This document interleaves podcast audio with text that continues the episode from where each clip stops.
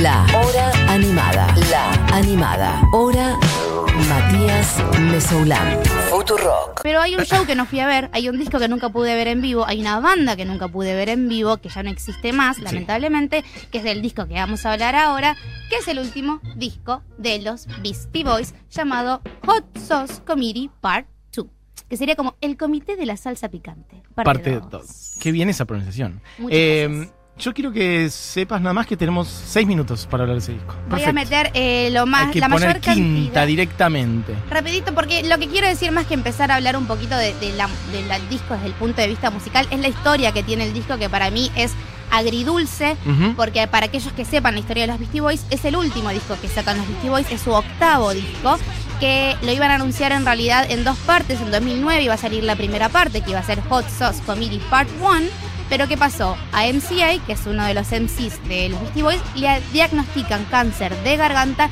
y tienen que postergar todo hasta el 2011, que es cuando sale este disco, y un año más tarde es cuando MCA muere del cáncer que venía tratando hace un par de años. Por eso digo que es agridulce. Es como me pone contenta que antes de morirse haya podido sacar un disco que se ve que venían trabajando hace mucho tiempo. Me pone muy triste que se haya muerto un músico que me gusta mucho y a quien respeto un montón. Sí, básicamente es una pérdida enorme. Murió muy joven. A mí me da muchas ganas. Yo siempre tenía esa ilusión. Viste que en el cerebro uno tiene como ahí flotando en el fondo la idea de en algún momento voy a ver a tal banda. 100%. No sé cómo va a pasar, no sé cuándo va a pasar, no sé dónde va a pasar, pero los voy a ver.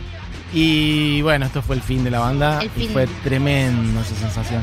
Ay, gente presumiendo que vio a Beastie Boys. Tenías eh, cinco años, no vale, no te acordás de nada. En orden alfabético, Matarazo. Matarazo. Fin de la lista. Ay, qué bien. ¿Cuándo? Ah, cierto, en ese show que tenía 5 años. Bueno, perfecto, chiqui. ¿Sabes qué? Vos eh, viste a Björk, Buji, Tomá. Matarazo, vía este, Beastie Boys. Váyanse a cagar. Lo está sonando de fondo Lee Majors Come Again, que fue el primer single que sacaron de este disco. Eh, en 2009, cuando habían anunciado que salía la primera parte, publicaron el arte de tapa que está en nuestra cuenta de Twitter, pero como dije antes, postergaron todo por la enfermedad de MCA.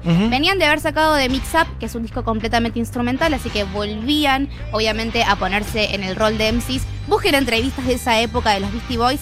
Busquen entrevistas de los Beastie Boys en realidad En en general. porque están todo el tiempo haciéndole burla a la prensa de una forma muy divertida, no siendo snobs y tratando mal a los periodistas, sino contestando las cosas como siempre fueron, que al final del día son una banda de amigos que se quisieron mucho y fueron siempre muy jodones y es muy lindo, pueden verlo en el documental que salió el año pasado por Apple. Eso, recordemos ese docu del cual hablaste maravillas. Y yo quiero decir que no hice la tarea porque no lo vi. Pasó mucho tiempo y sigo sin verlo, pero lo voy a ver. Bueno, yo ya no sé qué hacer, yo te pasé tarea y vos no la hacen, es como, son Bueno, como los nenes no en el sé. colegio. o sea. Lo pueden ver, eh, es como, es el show que hicieron para presentar el libro que sacaron hace unos años, eh, que hicieron como un pequeño show de stand-up y más que documentales, Spike Lee grabándolos a ellos en el teatro y ellos yendo sobre anécdotas y te cuenta mucho sobre, primero, el, el ascenso a la fama de los Beastie Boys en los 90 con la Incest to Ill y con todas las cosas que hacían y luego cómo se dieron cuenta que lo que te estaban haciendo no les cabía tanto y empezaron a hacer cosas mucho más eh, involucradas políticamente con las cosas que les molestaban. Recuerdan que MCA era budista, fue uno de los músicos que salía a protestar a favor del Tíbet para que deje de estar ocupado. Eh, realmente un, un músico con un contenido político muy importante, muy lindo, que estoy, que estaría bueno que si no lo conocen, investiguen sobre MCA porque en tres minutos no les puedo contar la vida de ese hombre increíble. En este disco también tienen una colaboración con Nas que se llama Too Many Rappers, que es básicamente como una queja diciendo hay demasiados raperos dando vuelta. Sí. Con Nas, que también es un rapero, que es lo que estamos escuchando de fondo. Nas un monstruo histórico. Otro día habría que Sí. hablar de Nas, propiamente, Anotamos. porque amerita. Anote, Juli Matarazo, hablar de Nas porque es este, un monstruo histórico absoluto. Pero sí.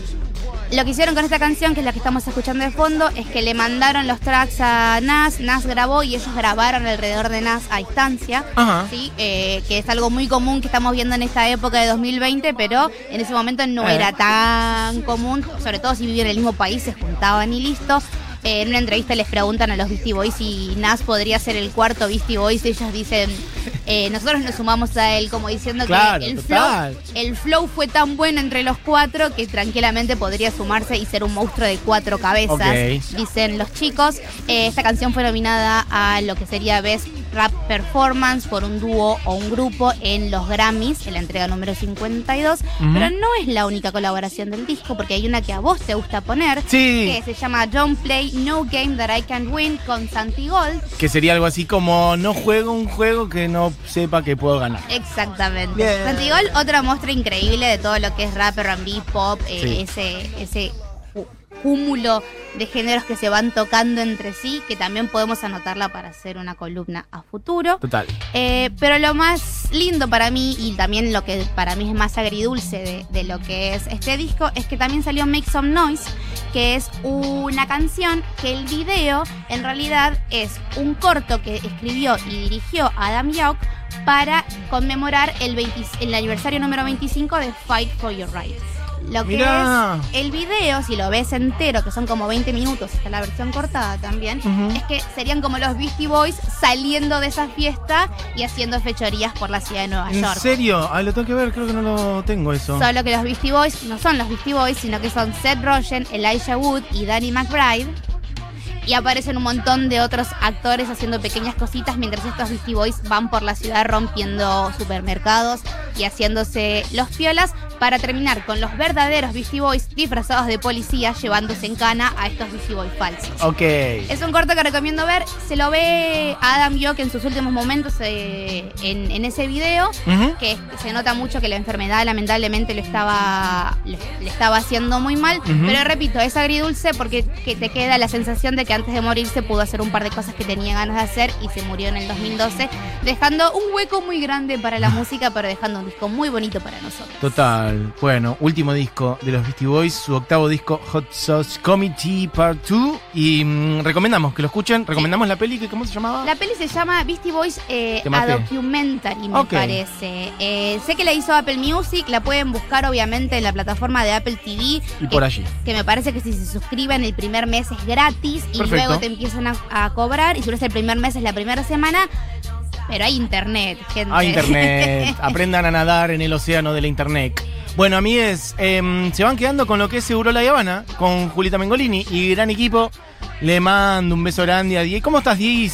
¿Tenés algún tipo de reacción, algo que comunicar a la población? Diego Vallejes operando desde su hogar, para quien arranque a escuchar ahora hace un ratito la animada. Bien, perfecto. Un beso grande para Diego, que esperamos verlo por acá mañana. En la operación técnica, Juli Matarazo en coordinación y producción, sentadito en el control, Bug y Eugenia Mariluz. En producción y aquí al aire, se despide de su gente bella. Me despido de mi gente bella. ¿Con Les qué dejo canción? Make Some Noise, que es la canción que Ahí va. estábamos diciendo que buscan el corto en YouTube. Y si no quieren ver los 20 minutos, vean la versión de 4, que igual está buena. Ok, perfecto. La canción que abre el disco. Bueno, amigues, hemos cerrado un viaje por el año 2011, musicalmente. Mi nombre es Matías Mesoulam y tire Diego y nomás. Make Some Noise de los Beastie Boys desde su último disco. Esto fue La Hora Animada. Volvemos mañana. Adiós. Wow, wow, wow, wow.